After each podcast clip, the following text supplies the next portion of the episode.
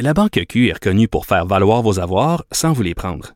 Mais quand vous pensez à votre premier compte bancaire, tu sais, dans le temps à l'école, vous faisiez vos dépôts avec vos scènes dans la petite enveloppe. Hmm, C'était bien beau. Mais avec le temps, à ce compte-là vous a coûté des milliers de dollars en frais, puis vous ne faites pas une scène d'intérêt. Avec la Banque Q, vous obtenez des intérêts élevés et aucun frais sur vos services bancaires courants.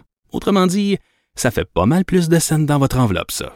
Banque Q. Faites valoir vos avoirs. Visitez banqueq.ca pour en savoir plus. Semaine euh, particulière pour euh, le, le- le Parti québécois et euh, je- j'en parle tout de suite avec un ancien rédacteur de discours de l'ex-premier ministre Jean Charest, collaborateur occasionnel aussi de l'ex-premier ministre M. Couillard qui s'intéresse toujours aux enjeux politiques. Patrice Servant, bonjour. Bonjour Mario. Semaine particulière pour le Parti québécois qui vous amène dans une réflexion non seulement sur le Parti québécois, mais sur le Parti québécois et le Parti libéral qui tous deux vivent des, des, euh, des mois difficiles.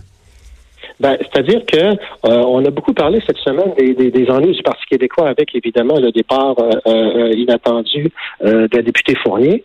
Et moi, je me suis dit, ben, dans le fond, euh, le PLQ euh, fait face à des difficultés qui sont euh, à peu près identiques. Et euh, on semble, on semble un petit peu oublier hein, que que le PQ et le, P- et, le, le PLQ et le PQ, ça a été deux partis qui ont évolué en miroir. là, hein. Chacun s'est défini par rapport à l'autre pendant euh, à peu près 50 ans. Et euh, J'en sais quelque chose. vécu, Mario. ben oui, exactement, absolument. Et alors, euh, en voyant le- le- le- les difficultés du PQ, euh, par un espèce de fait miroir, le PLQ a des difficultés qui sont à peu près semblables, hein, parce que d'une élection à l'autre, euh, moins le PQ était souverainiste, moins le PLQ était nationaliste.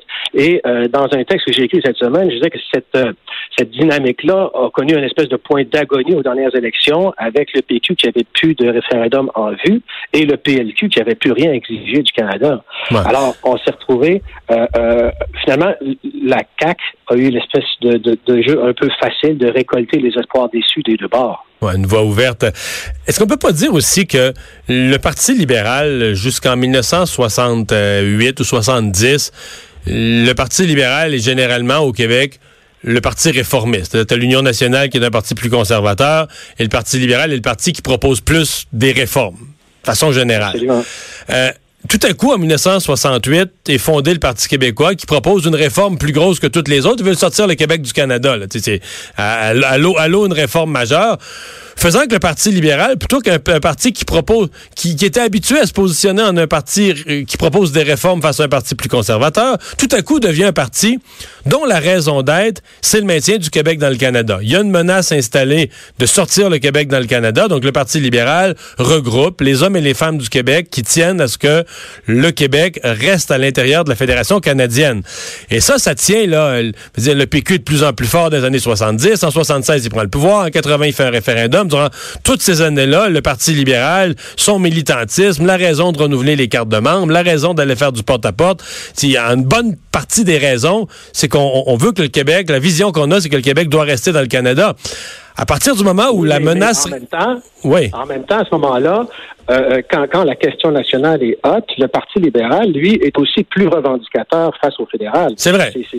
Hein, il, il y a eu Mitch, il y a eu, euh, il y a eu les, les Charlottetown, il y a eu les différentes tentatives. Même Jean Charest, parfois, euh, a haussé le ton euh, euh, envers euh, le fédéral. Mais globalement, oui, euh, après l'émergence du, PLQ comme parti de gouvernement, euh, du, du PQ comme parti de gouvernement, les libéraux sont devenus le parti du maintien de l'ordre établi, du, du meilleur ordinaire, on pourrait dire.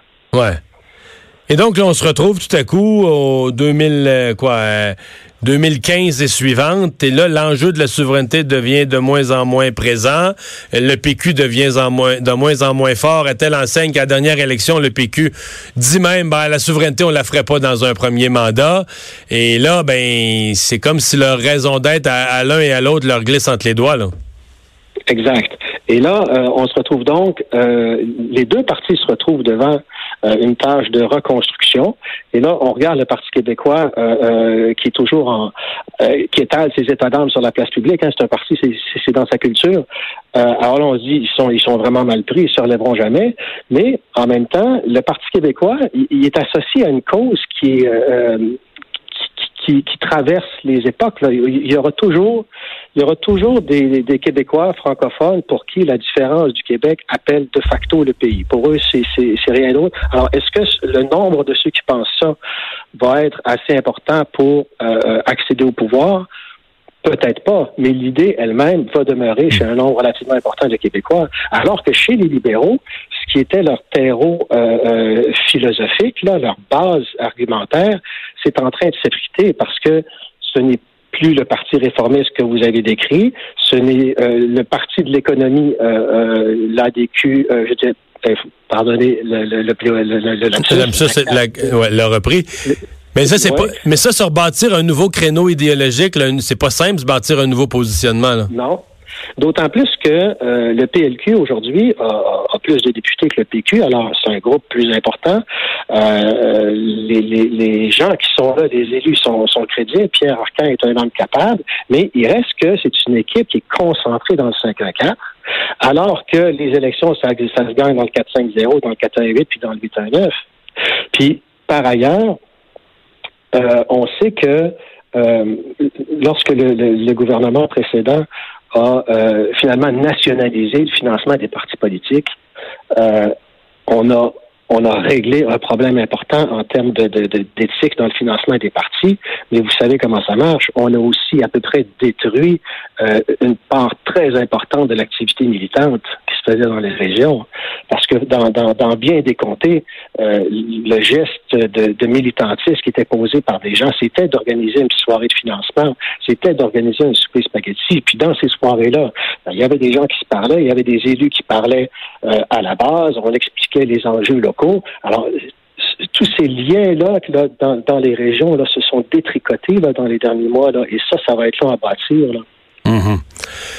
Oui, à suivre, mais c'est certainement une, une réflexion, euh, une réflexion intéressante là, qui, euh, qui, qui est pas terminée. Plus plus visible cette semaine au Parti québécois. En fait, ce qui se passe à l'intérieur du Parti québécois est toujours plus visible. Au Parti libéral, on est plus discret, mais il y a probablement des réflexions semblables qui ont lieu à l'heure actuelle. Merci beaucoup, Patrice Servant. Merci. Au revoir.